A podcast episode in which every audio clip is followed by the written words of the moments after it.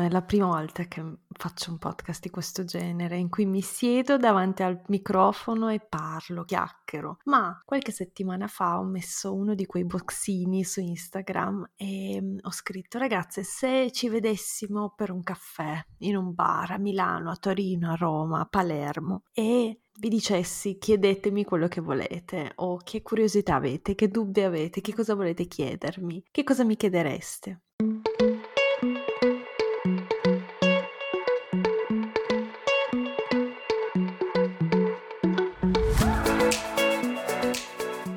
Ciao ragazze, benvenute nel mio podcast L'ora della mamma. Io sono Natalia e ogni settimana vi terrò compagnia con le mie riflessioni sulla maternità, a volte scomode, ma sempre reali.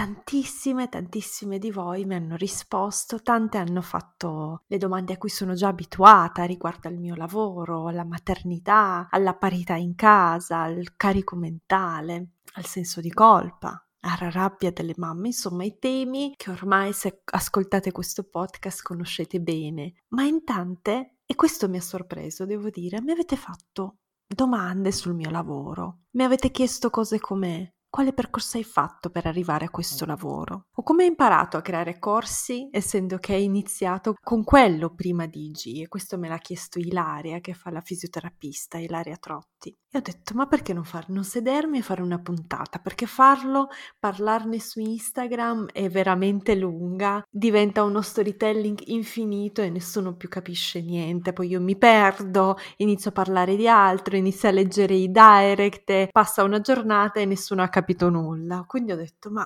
sapete che c'è? Mi siedo e faccio una, una, puntata e la metto nel podcast. Dunque, la mia storia di come sono arrivata qui, non la storia della mia vita, anche se ormai credo che anche la storia della mia vita, se mi seguite su Instagram, la comprendiate abbastanza bene, ma più la mia storia di imprenditrice digitale. E ho sentito dire tra l'altro che anche se ogni volta che dico le parole imprenditrice digitale c'è mia sorella che mi prende in giro perché a quanto pare è una barzelletta in Italia. Vabbè, comunque, sta, sta cosa che faccio, che tra l'altro, sapete, stavo pensando l'altro giorno, mi è arrivato sempre su Instagram. Adesso penserete, Natalia, ma tuo, la tua vita gira intorno a Instagram. No, però tanti spunti, visto che mi seguite in tante, siete delle persone interessanti, con tanti interessi, con tante curiosità, delle persone colte, mi piace fermarmi e pensare e riflettere sulle domande e sulle richieste che mi fate, no? L'altro giorno una persona che mi seguiva da poco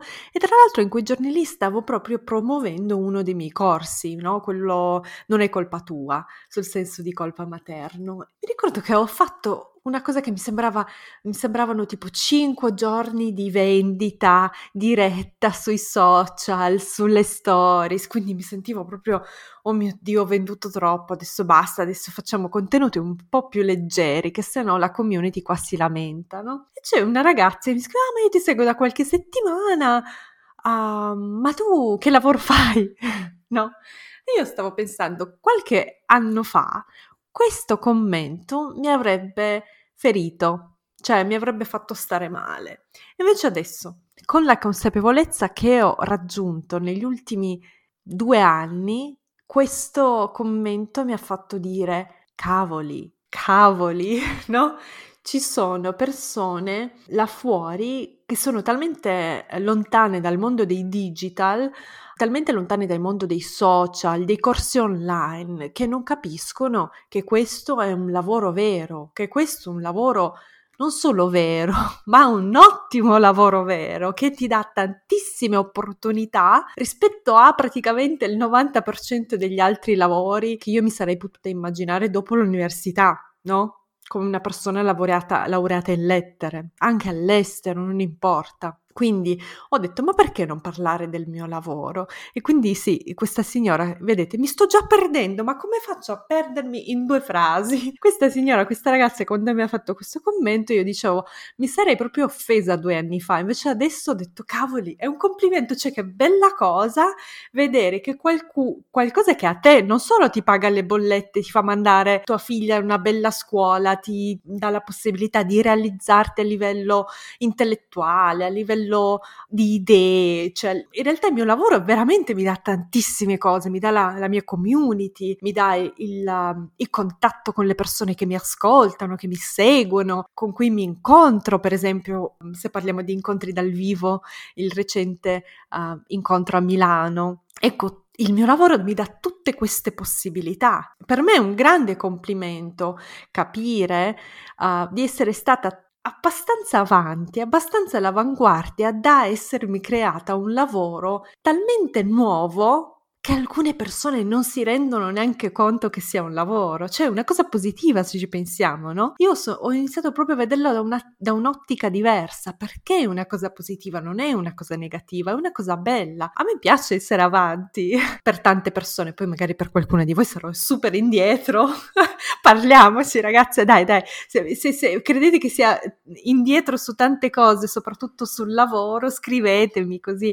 cerco di aggiornarmi. Quindi ho detto, vabbè, dai, mi siedo e vi racconto un po' come ho iniziato. In realtà uh, sapete tanto della mia vita familiare, uh, del mio matrimonio, del mio rapporto con uh, mio marito, della mia vita da mamma, no? Ma oltre alla mia vita familiare, oltre alla mia maternità, un altro pezzo grande della mia vita negli ultimi 6-7 anni no, forse 5-6 anni, è stato proprio la creazione della mia attività online. E da dove è partito tutto? È partito tutto in concomitanza con la nascita di mia figlia. Sì, so, lo so, lo so, sono una persona ovvia. che cosa banale, una madre, una ragazza, una donna che diventa madre e che cambia carriera o cambia lavoro, cioè una cosa, una, cosa, una delle cose più banali che ci siano. Sento tantissime mamme che dicono: Ah, ma sai che dopo aver partorito mia figlia, mio figlio, dopo essere diventata mamma, ho cambiato lavoro, ho voluto eh, avvicinarmi di più al mondo della maternità o cambiare lavoro in generale in tutto. Vabbè, comunque è andata così anche per me ma prima ancora della nascita di mia figlia, io sono laureata in lettere, ho la specialistica in culture moderne comparate e se ci penso adesso, la mia laurea, sono laureata all'Università di Torino, ho fatto l'Erasmus in Inghilterra all'Università di Leicester e qua non vi sto dicendo il mio curriculum, vi dico solo le cose che hanno, che c'entrano un minimo con quello che sto facendo oggi, perché se ci, pens- se ci penso oggi, tanti dei testi, tanti degli studi, tante delle cose che tratto oggi per quanto riguarda il femminismo, la parità, in realtà le ho imparate già all'università. Uh, durante la mia uh, specialistica in culture moderne comparate e durante l'Erasmus in Inghilterra soprattutto sono finita in dipartimenti universitari che pullulavano di femministe hardcore. e ho avuto modo di conoscere tanti dei testi che ancora oggi vi propongo e da cui ho iniziato il mio percorso nel femminismo matricentrico tutti questi testi li ho conosciuti già durante l'università, grazie ai miei studi, grazie alle mie docenti che mi hanno spronata a, a interessarmi no? a quell'ambito lì. Ma poi dopo l'università io avevo questa sensazione di aver fatto l'università sbagliata, di aver scelto un, un percorso di studi che non faceva per me, che era, non mi apparteneva.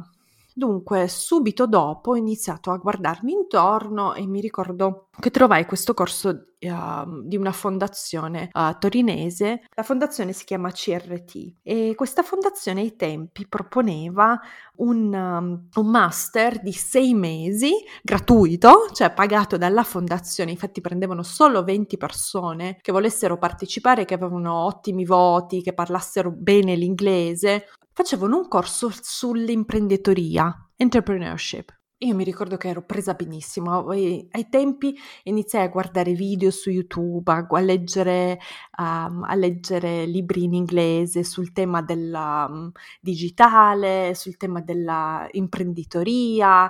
Mi, mi piaceva, mi piaceva quando qualcuno mi chiedeva Natalia, ma tu cosa fai da grande? Io mi ricordo che dice cosa farai da grande, cosa farai, che, che lavoro farai adesso? Mi ricordo che diceva a tutti, ma io voglio costruire un mio business.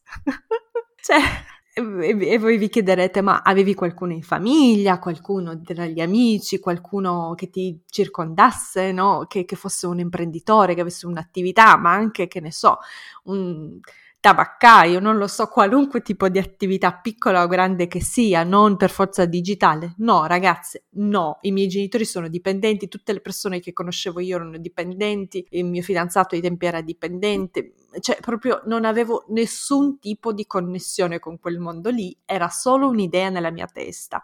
Ma dopo l'Erasmus in Inghilterra io in realtà l'inglese iniziai a parlarlo anche abbastanza bene, non da subito, ma mi ricordo che proprio dopo aver finito l'Erasmus tornai in Italia e mi obbligavo a guardare i video in, in, su YouTube in inglese, a guardare i telefilm in inglese, a leggere in inglese, con fatica all'inizio, ma imparai in fretta anche perché poi mi misi insieme con il mio, con il mio ex tedesco, quindi per forza la lingua la dovevo usare, l'inglese, non il tedesco ancora. E quindi io mi ricordo che ho guardato questo corso, questo master proposto dalla Fondazione CRT, ho detto sì, questo lo voglio fare, uh, mi hanno preso, ho iniziato a fare questo corso, a, a capire un po' di cosa si trattasse, cosa fosse la, una startup, come funzionasse, un po' di roba di economia, sinceramente non mi ricordo neanche cosa abbiamo imparato, ma mi ricordo che vinsi alla fine bene eh, con gli altri nove studenti una specie di piccola borsa di studio per andare all'Università di Kent in Inghilterra per dieci giorni per fare un altro corso intensivo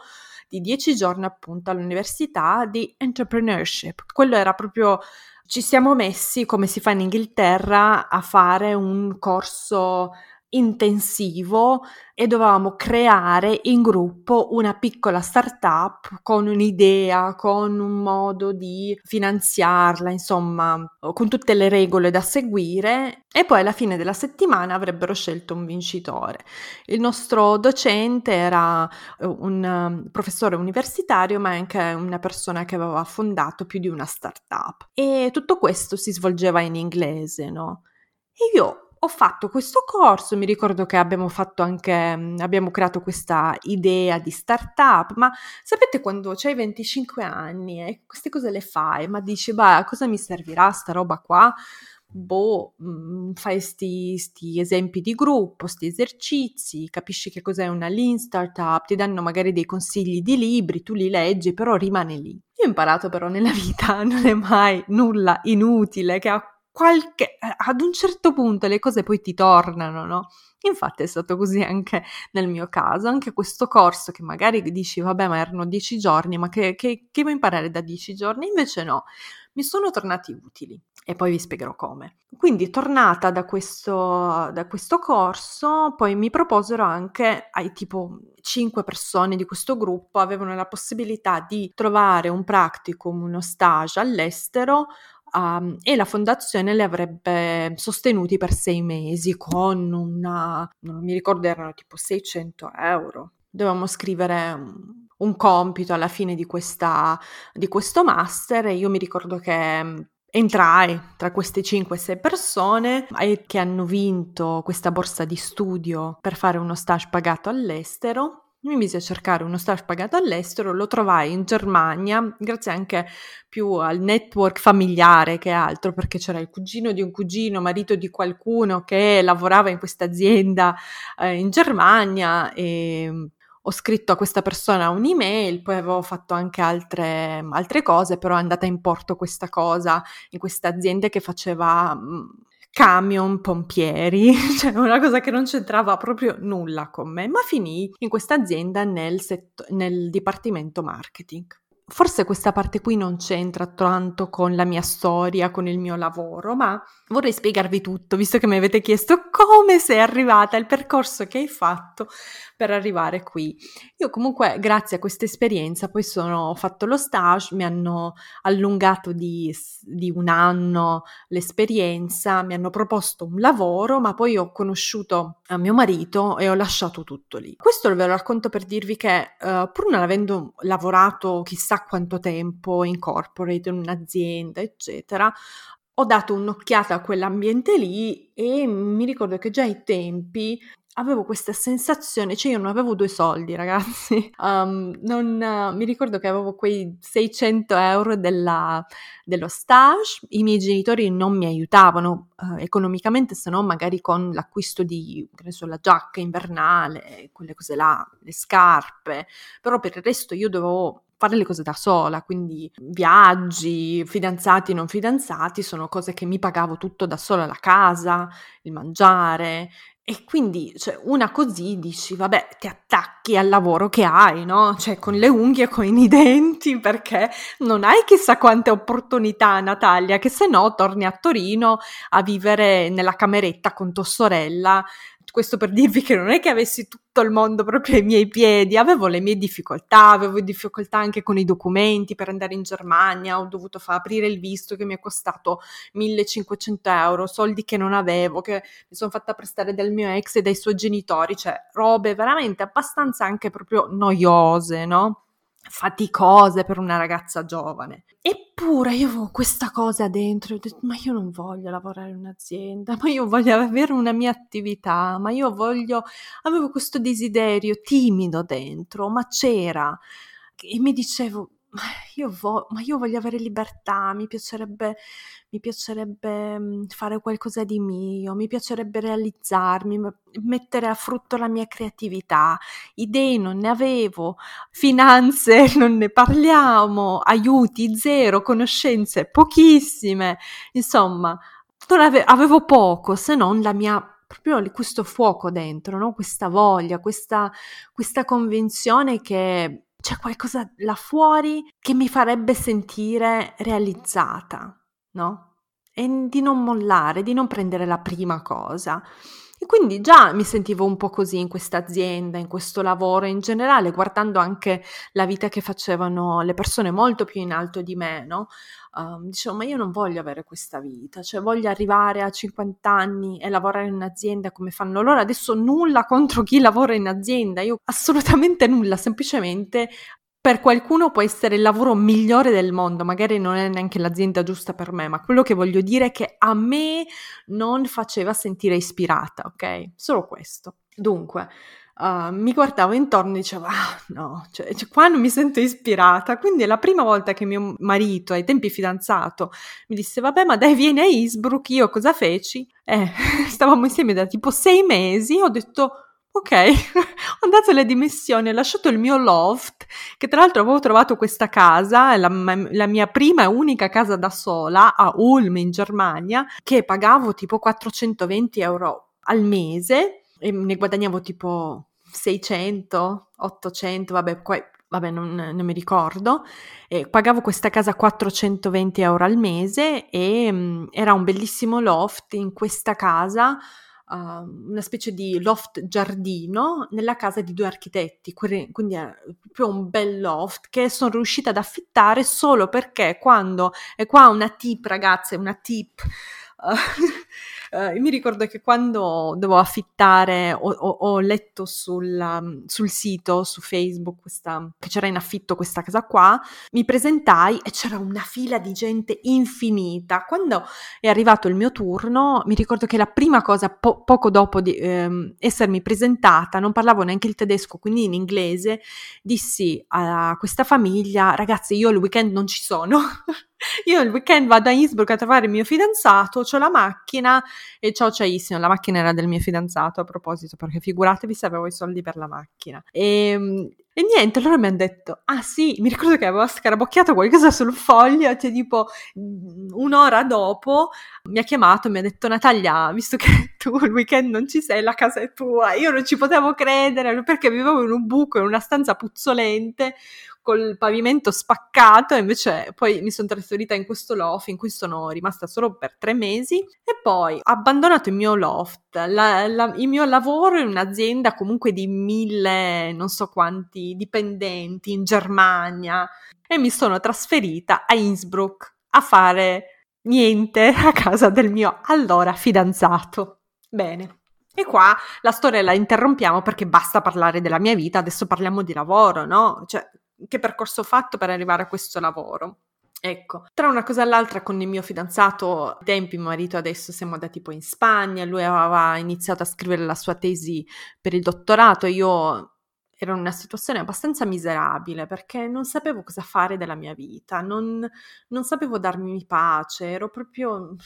Ero, ero, infelice, ero insoddisfatta, non sapevo come, come, continuare, non sapevo cosa fare. Facevo delle. Mi ricordo che mi è venuto il pallino della, del PhD, del dottorato, quindi ho iniziato a cercare dei percorsi in quella direzione lì, in tutta Europa, delle borse di studio, qualcosa. Mi sono quasi stata presa ad Amsterdam.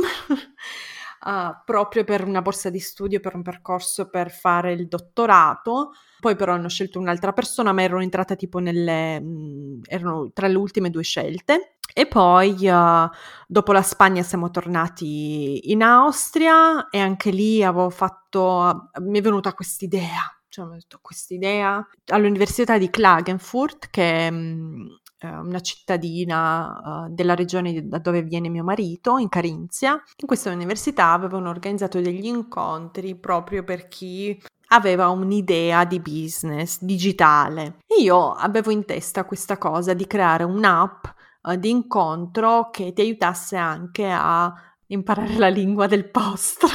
Quindi una specie di Tinder, ma per imparare la lingua locale. cioè, vabbè. Quindi sono, mi sono messa per qualche settimana a fare il piano di questa startup, di questa app, eh, capire un po' come avrebbe funzionato. L'ho presentata all'Università di Klagenfurt, um, anche lì sono entrata tra i primi dieci uh, partecipanti. E poi però la cosa non è andata in porto, cioè non mi hanno scelto, hanno detto vabbè un'idea un po' così, ci hanno ragione, avevano ragione e anche lì, anche quella cosa lì è è sfumata. E qua eravamo già nel 2015, uh, la, proprio negli ultimi giorni del 2015, sotto Natale, mio, mio marito aveva un progetto a Vienna. Io non, non c'ero mai stata a Vienna, ero, uh, ero, fissa a Innsbruck, poi a Klagenfurt, poi nella regione, proprio nel paesino di, di mio marito in Carinzia, ma a, Is- a Vienna non ci, c'ero mai stata.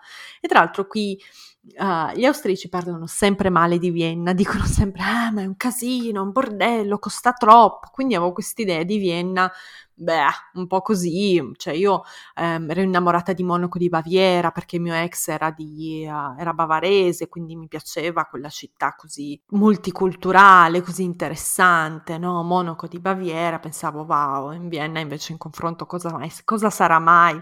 Ma lui aveva un, un, progetto qui per tre mesi e mi ricordo per un weekend sono arrivata a trovarlo e mi ricordo che appena misi il piede su, sulle strade di Vienna mi innamorai perdutamente della città qualche ora dopo essere arrivata e ricordiamoci che era inverno, quindi non, era, non, c'era bel tempo, non era bella, nel senso, cioè Vienna è sempre bella, ma non c'era bel tempo, non c'era il sole, non c'era il cielo blu, quindi un'atmosfera un po' così, un po' grigia. Eppure proprio mi ha, mi ha spezzato il cuore, mi, mi, ha, mi ha affascinato fin da subito. Mi sono innamorata di questa città, ho detto proprio subito a mio marito fermiamoci qua, fermiamoci qua perché credo di avergli detto una cosa tipo uh, this is my city, this is the place where I want to live. Cioè io gli dissi questa è la mia città, questo è il posto dove voglio vivere, mi, mi ci vedevo, no? Cioè una cosa, una, un colpo di fulmine, una sensazione. E mio marito non aveva niente contro, anche perché non avevamo tutti questi piani, mm, avevamo pensato a Klagenfurt, però anche lì abbiamo cercato un appartamento, lui ha fatto anche un'offerta per un appartamento a Klagenfurt, ma quell'appartamento l'hanno venduto a un'altra persona. Quindi eravamo in mezzo, non sapevamo, non sapevamo bene dove ci saremmo stabiliti. E quindi lui ha detto, vabbè, ma perché no? Dai, prendiamo, eh, dico ai miei capi di invece di pagarmi l'albergo, di pagarmi un Airbnb, così dormi, eh, dormi anche tu, ti trasferisci per due o tre mesi, stai qua e vediamo un po', magari riusciamo anche a trovare una casa qui. Lui avrebbe comprato una casa perché ricordiamoci che ai tempi non lavoravo e non avevo nessun tipo di finanze. E niente.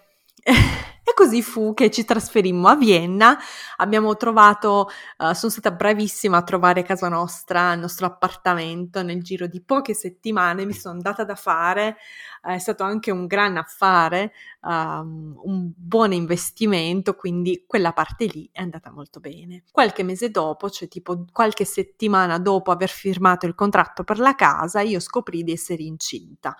Um, in realtà avevo smesso di prendere la pillola qualche, seme, qualche, mese prima, quindi sapevo che la possibilità c'era, ma una volta trasferita a Vienna dissi a mio marito che avrei ripreso la pillola perché volevo lavorare. Ora che ero a Vienna sentivo queste, tutta questa energia, tutte queste persone intorno a me, tutte queste cose che succedevano e dissi no, io voglio lavorare, quindi rimandiamo questo, questo progetto del figlio e parliamone poi tra qualche anno. Io intanto inizio a mandare i curriculum, inizio a cercare, a fare. Una mia amica uh, italiana era riuscita a trovare un lavoro in un'agenzia qui, quindi era contento, ho detto beh, le opportunità ci sono, dai, cosa credete? Tipo tre giorni dopo questo discorso ero incinta. Vabbè, vabbè, è la vita, ragazzi, è la vita che si mette sempre di mezzo.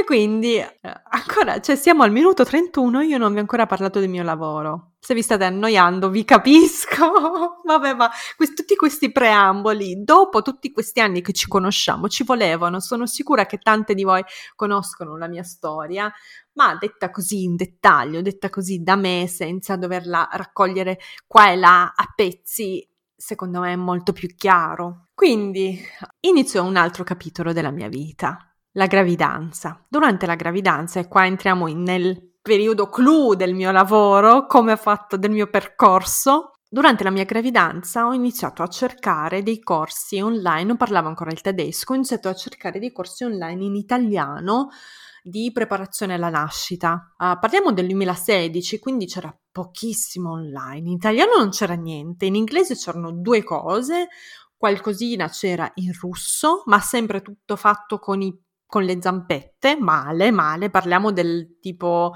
del medioevo, del digitale qui, no? 2016, inizio del 2016 c'era poco niente, in Italia non c'era nulla e già ai tempi mi è venuta l'idea del corso preparto, del corso di preparazione alla nascita online, digitale, uh, in italiano. E questa idea mi è venuta anche perché uh, qua um, all'aeroporto di Vienna ho conosciuto un'ostetrica italiana, Viviana.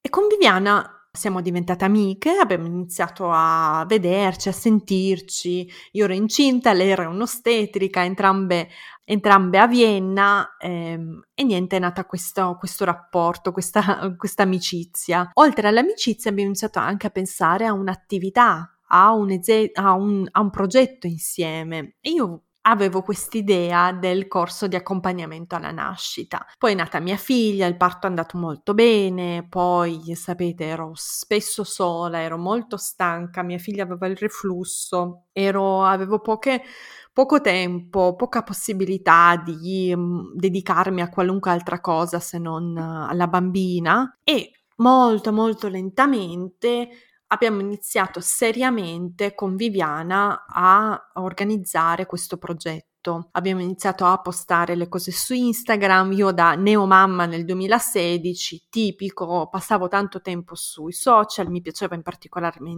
in particolare Instagram, abbiamo iniziato con una pagina Facebook e una pagina Instagram a parlare di contenuti che riguardavano il parto, la gravidanza, questi temi qua. Insomma, uh, siamo state tra le prime a fare un webinar che ragazzi nel 2016 e 2017 a quel punto uh, abbiamo fatto un webinar sull'allattamento e vi dico che ai tempi la gente non sapeva neanche cosa fosse un webinar. La difficoltà non era convincerle che il webinar sull'allattamento fosse la cosa giusta per loro, la difficoltà era Uh, uno, ispirargli abbastanza fiducia affinché non pensassero che tu vu- vuoi rubargli i soldi, ma come ti devo trasferire i soldi, devo pagare su quella piattaforma? No, che roba è, cioè stregoneria. e due, era spiegare alle persone cosa fosse un webinar, co- perché tante persone anche dopo l'acquisto si aspettavano di vedersi da qualche parte dal vivo invece che sul computer. Lo so, lo so, nel 2023 dopo pandemia cioè, ci, sembra, ci sembra impossibile, ma era così. e quindi um, questo webinar avevamo pochissime persone che ci seguivano su, su, Instagram, eppure abbiamo avuto qualche vendita. Quindi ho detto, vabbè, ma se funziona, se la gente uh, comunque è interessata al tema, vuole farlo online, facciamo un corso di preparazione alla nascita. E così dal nulla io ho iniziato, Emilia è andata al nido, mezza giornata, ho iniziato a potermi, a dedicarmi un po' uh, a tutto, perché io dietro in questo progetto facevo tutto, no, avevo poche conoscenze, ma con YouTube, col fatto che sapevo il russo, sapevo l'inglese, leggevo tantissimi libri, mi mettevo proprio a fare le cose senza saperle. Cioè, quando tu dici, vabbè, adesso devo editare un video, Ok, imparo a editare un video, adesso devo fare un corso online, ok, adesso imparo, imparo a fare un corso online, adesso chi- devo chiedere, devo capire la piattaforma migliore, vabbè, i tempi c'erano tipo tre piattaforme, adesso ce ne sono 50.000, uh, comunque ti siedi e capisci qual è la piattaforma migliore per te, quella che magari ha anche le cose in italiano, che ha le traduzioni, che ha le cose che servono a te. So- sono stati anni molto intensi in cui ho imparato, per esempio, quando ho letto la domanda di Ilaria all'inizio, come hai imparato a creare corsi, corsi, essendo che hai iniziato con quello prima di G? Sì, perché la mia idea era di avere un'attività, di avere un progetto che potessi chiamare lavoro, che potesse in futuro crescere e espandersi. IG poi è arrivato dopo.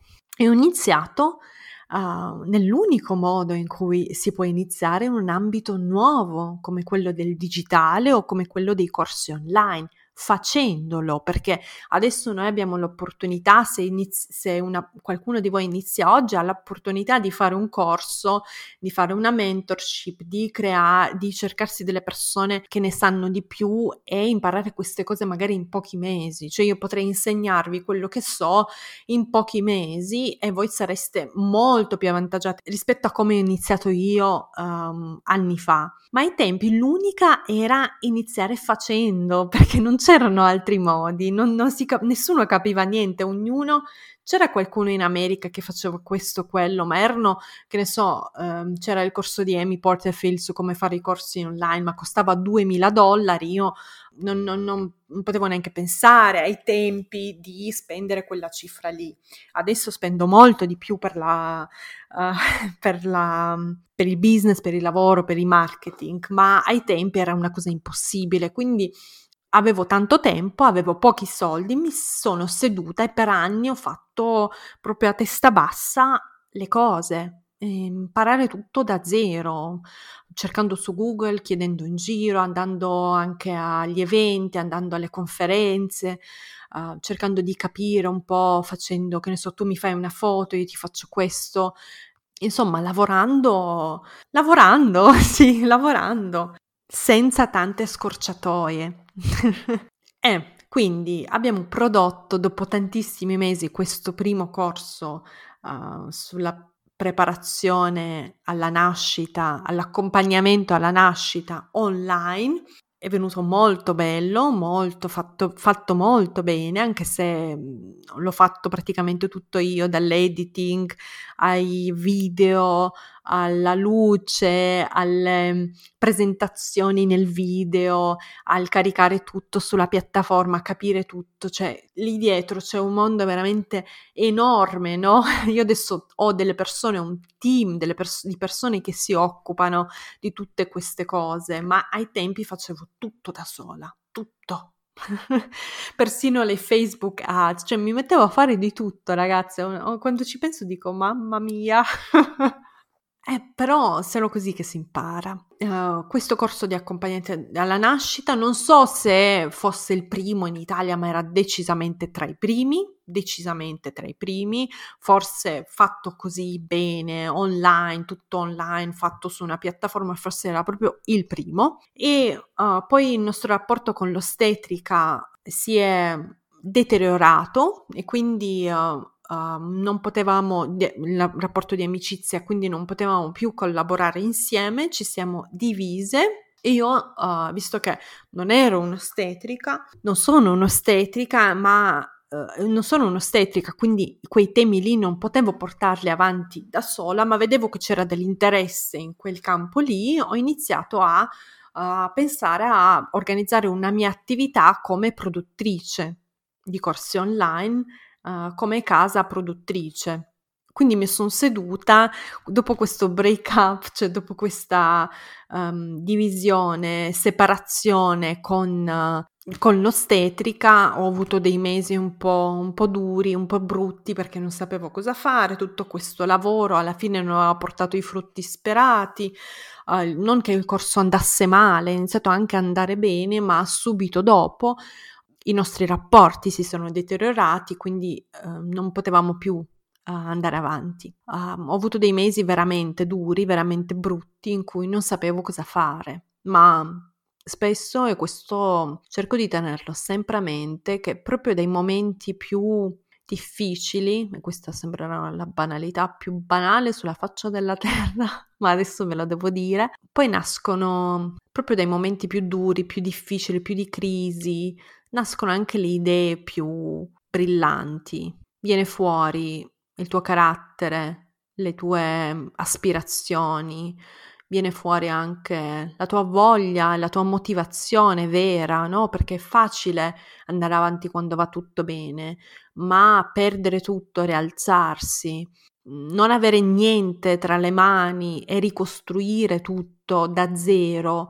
avere un castello di sabbia che viene spazzato via dall'acqua e mettersi lì sassolino per sassolino a ricostruirlo, a rimetterlo a posto, magari anche meglio, magari anche più bello, in un posto più vantaggioso, non è facile, non è da tutti ed è lì che poi si cresce, perché se noi facciamo sempre le stesse cose non cresciamo, ma dalle crisi poi ci si rialza e si costruisce qualcosa di meglio e le cose che hai imparato prima te le porti dietro, cioè proprio nei momenti di crisi riesci a tirare fuori delle idee, delle innovazioni, cose a cui non avresti mai pensato se non fossi arrivato in fondo lì. E quindi io ero pronta, pronta a mollare perché non mi sembrava più di avere qualcosa da dare. Era Natale e mi ricordo che ero tristissima, piangevo tanto.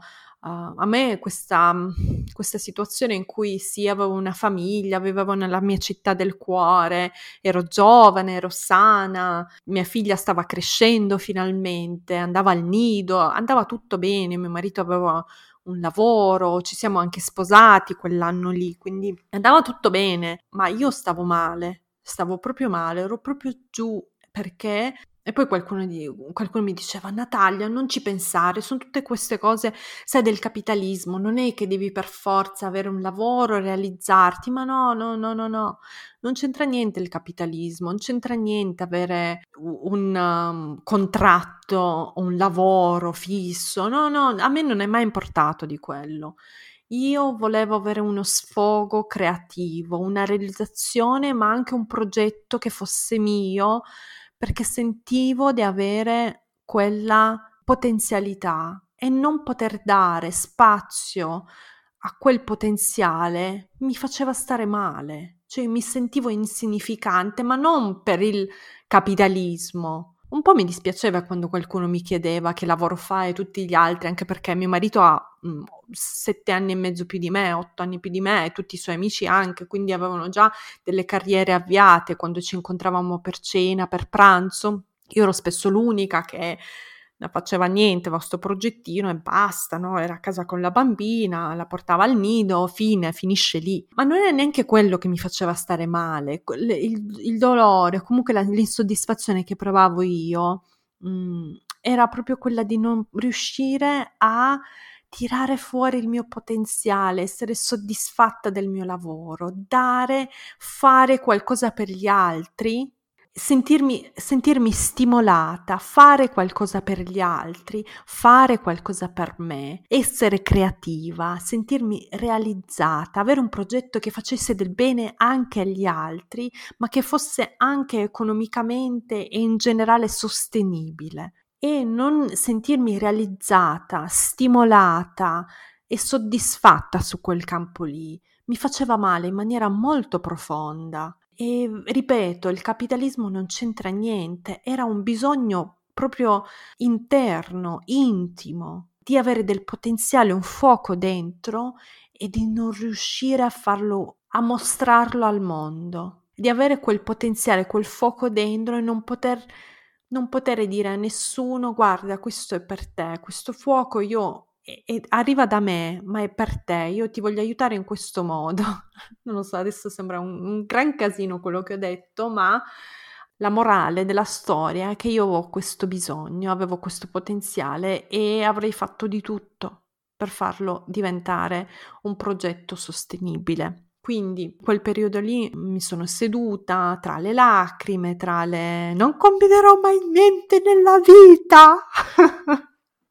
che mio marito deve aver sentito tipo un miliardo di volte, ma non solo mio marito, mia madre, mio papà, mia sorella, tutti quanti, anche perché io non sono una persona che quando sta male sta zitta, io lo dico a tutto il mondo, lo dicevo pure alla mia figlia uh, ai tempi di due anni, secondo me, non me lo ricordo, ma probabile, molto probabile. E quindi mi sono seduta e ho detto ok, ho un'idea, mi è venuta quest'idea che avrei prodotto dei corsi per altri specialisti, per altri esperti, mi sono seduta, ho trovato gli esperti, avevo una lista Excel di decine di persone, anche se ai tempi su Instagram, su Facebook in generale li, li cercavo dappertutto, su YouTube in Italia c'era poco, ma qualcuno già c'era, così ho incontrato Dalila, ho approcciato Dalila che aveva già una piccola community su Instagram, non tanto piccola, qualche tipo, aveva già quasi 10.000 follower su Instagram, 5-10, e proposto a loro, a Olga, e poi a un'altra dietista adesso molto famosa in Italia, di fare dei corsi online. Io li avrei finanziati, l'avrei prodotti proprio come una casa produttrice, no? Come una casa produttrice che ha l'idea per il film e poi va dagli attori e dice fai questo, va dal sceneggiatore e dice vabbè noi ti paghiamo, tu fai questo. La stessa cosa ho fatto io, quindi mi sono seduta, grazie al corso di accompagnamento alla nascita avevo capito che il capitolo sul parto, sulla paura del parto, sul dolore del parto era molto molto visto, vedevo le persone che uh, hanno acquistato il, il, corso dell'accompagnamento alla nascita che guardavano quel capitolo sul dolore del parto tipo per dieci volte, ho detto ok, lì c'è dell'interesse e quindi approcciai Dalila proprio con l'idea di creare parto senza paura come vi dicevo, ho finanziato tutto io, uh, mio marito mi ha regalato i soldi, direi p- eh, prestato, però dai, cioè, una coppia non è un prestare, cioè mi hai dato quei soldi, non li ha più visti. Scherzo, no, l'ho portato in vacanza poi. Uh, vabbè, e niente, avevo un budget, insomma, che usai per la produzione, per uh, le persone, per il videografo, per la location, volevo le cose fatte molto bene, l'editing, la piattaforma, proprio mettere tutto per bene. Poi feci la stessa cosa con Olga, la consulente del sonno quindi proprio lavoro da diet- dietro le quinte, cosa mettiamo in questo corso del sonno, come lo chiamiamo, uh, scegliere la persona che terrà il corso, scegliere il videografo, scegliere la location, andare in Italia, girare, editare, fare la presentazione, fare la sales page, insomma c'è un lavoro no, um, dietro che è abbastanza importante che quando lo fai all'inizio ti sembra anche veramente molto lungo, molto difficile. Adesso lo faccio con molta meno fatica creare un corso, ma ai tempi era una cosa difficile, una cosa lunga, c'erano molte meno piattaforme, forme, molte meno uh, software e quindi questa è stata la mia idea, l'ho messa in atto, uh, mi sono attivata, ho iniziato a cercare, a fare e nove mesi dopo avevo tre corsi, ma nessuno a cui venderli. sì, vuol dire, ah, vincitrice, no, non c'è ancora nessuna vincitrice perché questi corsi uh, io li avevo, erano perfetti, erano bellissimi, alcuni di questi, anzi, no, alcuni di questi sono ancora sulle mie piattaforme oggi, uh, ma non avevo una community delle persone interessate a questi argomenti a cui venderli. Su Instagram ero molto piccola e poi non avevo nessun tipo di conoscenza del marketing digitale, delle, delle vendite online, non ero molto brava nello storytelling, del marketing, parliamo di 3-4 anni fa. E quindi è arrivato un altro ostacolo, i corsi erano pronti, mi piacevano, tutto pronto, la casa produttrice ha fatto il suo, ma adesso c'era era tutto il lavoro di vendita, di marketing, quello che uh, rende insomma il progetto sostenibile. E così ho avuto l'idea di di fare dei contenuti online un po' su Facebook e poi su Instagram. Io nel 2016-17 iniziai su Facebook, ma poi la piattaforma dopo una shitstorm mi aveva stancato, una shitstorm sul sonno, mi ricordo. Sì, si faceva anche il 2017, lo so. E mi aveva stancato questa piattaforma, quindi mi spostai su Instagram, iniziai a fare lì, poi chiusi il profilo dopo la separazione con l'ostetrica, poi lo riaprì, non sapevo più che argomenti trattare, parto, non parto, anche perché io non essendo un'ostetrica non potevo trattare un tema che non apparteneva mia, uh, alle mie competenze e francamente ad un certo punto anche ha smesso di interessarmi particolarmente perché mia figlia cresceva e i miei interessi insomma cambiavano, iniziavano a virare verso altre parti. Comunque i corsi hanno iniziato a vendere molto molto lentamente, a avere successo anche grazie alla, alle community delle persone che hanno tenuto il corso, di Dali, la ostetrica, di Olga, la consulente del sonno. Uh, io ho iniziato anche a parlare della, del valore di questi corsi sui miei canali e a ma tanto eh, di quel progetto dipendeva comunque dal passaparola delle persone che avevano già fatto per esempio il corso sul sonno e dicevano alle amiche ah ma sai ho fatto dormi tu che dormo io fallo anche tu a me ha salvato e continuiamo tra l'altro con dormi tu che dormo io ancora adesso molto molto a lavorare grazie al passaparola e secondo me anche uno dei migliori modi di farlo. Vuol dire che il prodotto è utile, vuol dire che il corso aiuta e le famiglie sono felici di parlarne con gli amici, parenti, eh, conoscenti, eccetera. Ma come vi dicevo, mio, i, i, miei interessi hanno iniziato un po' a spostarsi, ho iniziato a uh, leggere io stessa, a riprendere io stessa tante letture che avevo fatto durante l'università per quanto riguarda riguarda il femminismo, ho scoperto il femminismo matricentrico in quel periodo, che però eh, era trattato solo in inglese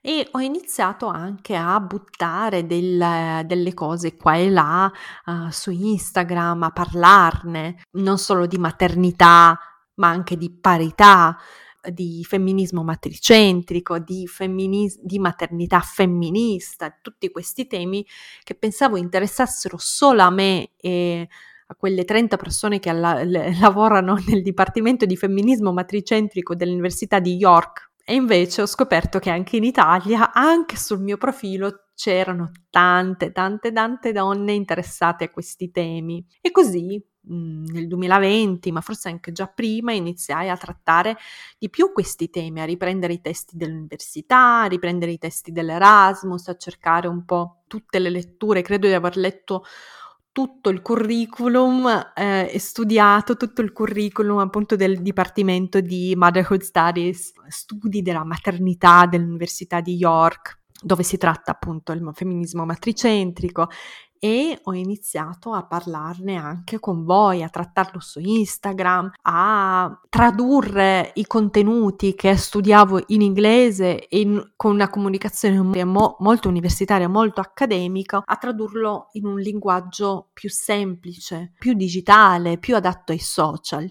Questo ha avuto abbastanza successo. E così siamo arrivati al giorno d'oggi dove mi occupo di uh, femminismo matricentrico online, di parità, di carico mentale e continuo a sviluppare le mie skill in, uh, nel digitale, nella, nel mondo del marketing online, della, dell'online in generale come opportunità. E tra l'altro stavo pensando l'altro giorno che le cose che più mi interessano del lavoro che faccio sono due. Una è la maternità e femminismo matricentrico e la seconda è il business. E voi direte, Natalia, ma che cosa hanno a che fare queste due cose insieme? Eh, secondo me tanto perché entrambe, se ci pensiamo, sono importantissime per l'empowerment femminile. Perché da una parte abbiamo tutti i concetti che ci, ci aiutano a spezzare le regole del patriarcato, cioè tutti i concetti che ci insegna il femminismo matricentrico e il femminismo in generale, no? A diventare libere, empowered. Dall'altra parte abbiamo il business e il business e soprattutto il digitale. Io sono convinta con ogni cellula del mio corpo che sia una delle opportunità più interessanti che abbiamo noi oggi donne nel 2023 per renderci indipendenti e libere dal punto di vista economico, per realizzarci, per avviare i nostri progetti. E quindi sì, cioè io ho la fortuna di occuparmi di queste cose, di queste due cose, femminismo e quindi anche empowerment, eh, femminismo matricentrico, uh, parità e business, cioè business online, business digitale, attività imprenditoriali digitali, cioè, cioè queste cose si intrecciano benissimo, benissimo. Bene. Mamma mia, ma quanto ho parlato? Un'ora, ho parlato un'ora. Spero di non avervi annoiato troppo oggi. Non mi ricordo neanche più cosa ho detto. Adesso manderò questa puntata uh, in fase di editing al mio team. Spero che uh, vi piaccia, fatemi sapere se vi è piaciuto, scrivetemi le vostre email, le vostre, i vostri pensieri, le vostre riflessioni sulla puntata e um, anche su Instagram. Spero davvero di non avermi annoiato, ma di avervi dato degli spunti, avervi fatto riflettere, aver, avervi accompagnato con la mia storia per un'ora della vostra vita. Grazie, alla prossima. Wow, siete arrivate fin qui! Spero che questa puntata vi sia piaciuta e aspetto i vostri feedback. Potete scrivermi su Instagram o mandarmi un'email. Tutte le info sono nella descrizione. Non vedo l'ora di sentire cosa ne pensate. Ricordatevi di schiacciare il tasto segui in modo da non perdervi le puntate future. A presto e grazie!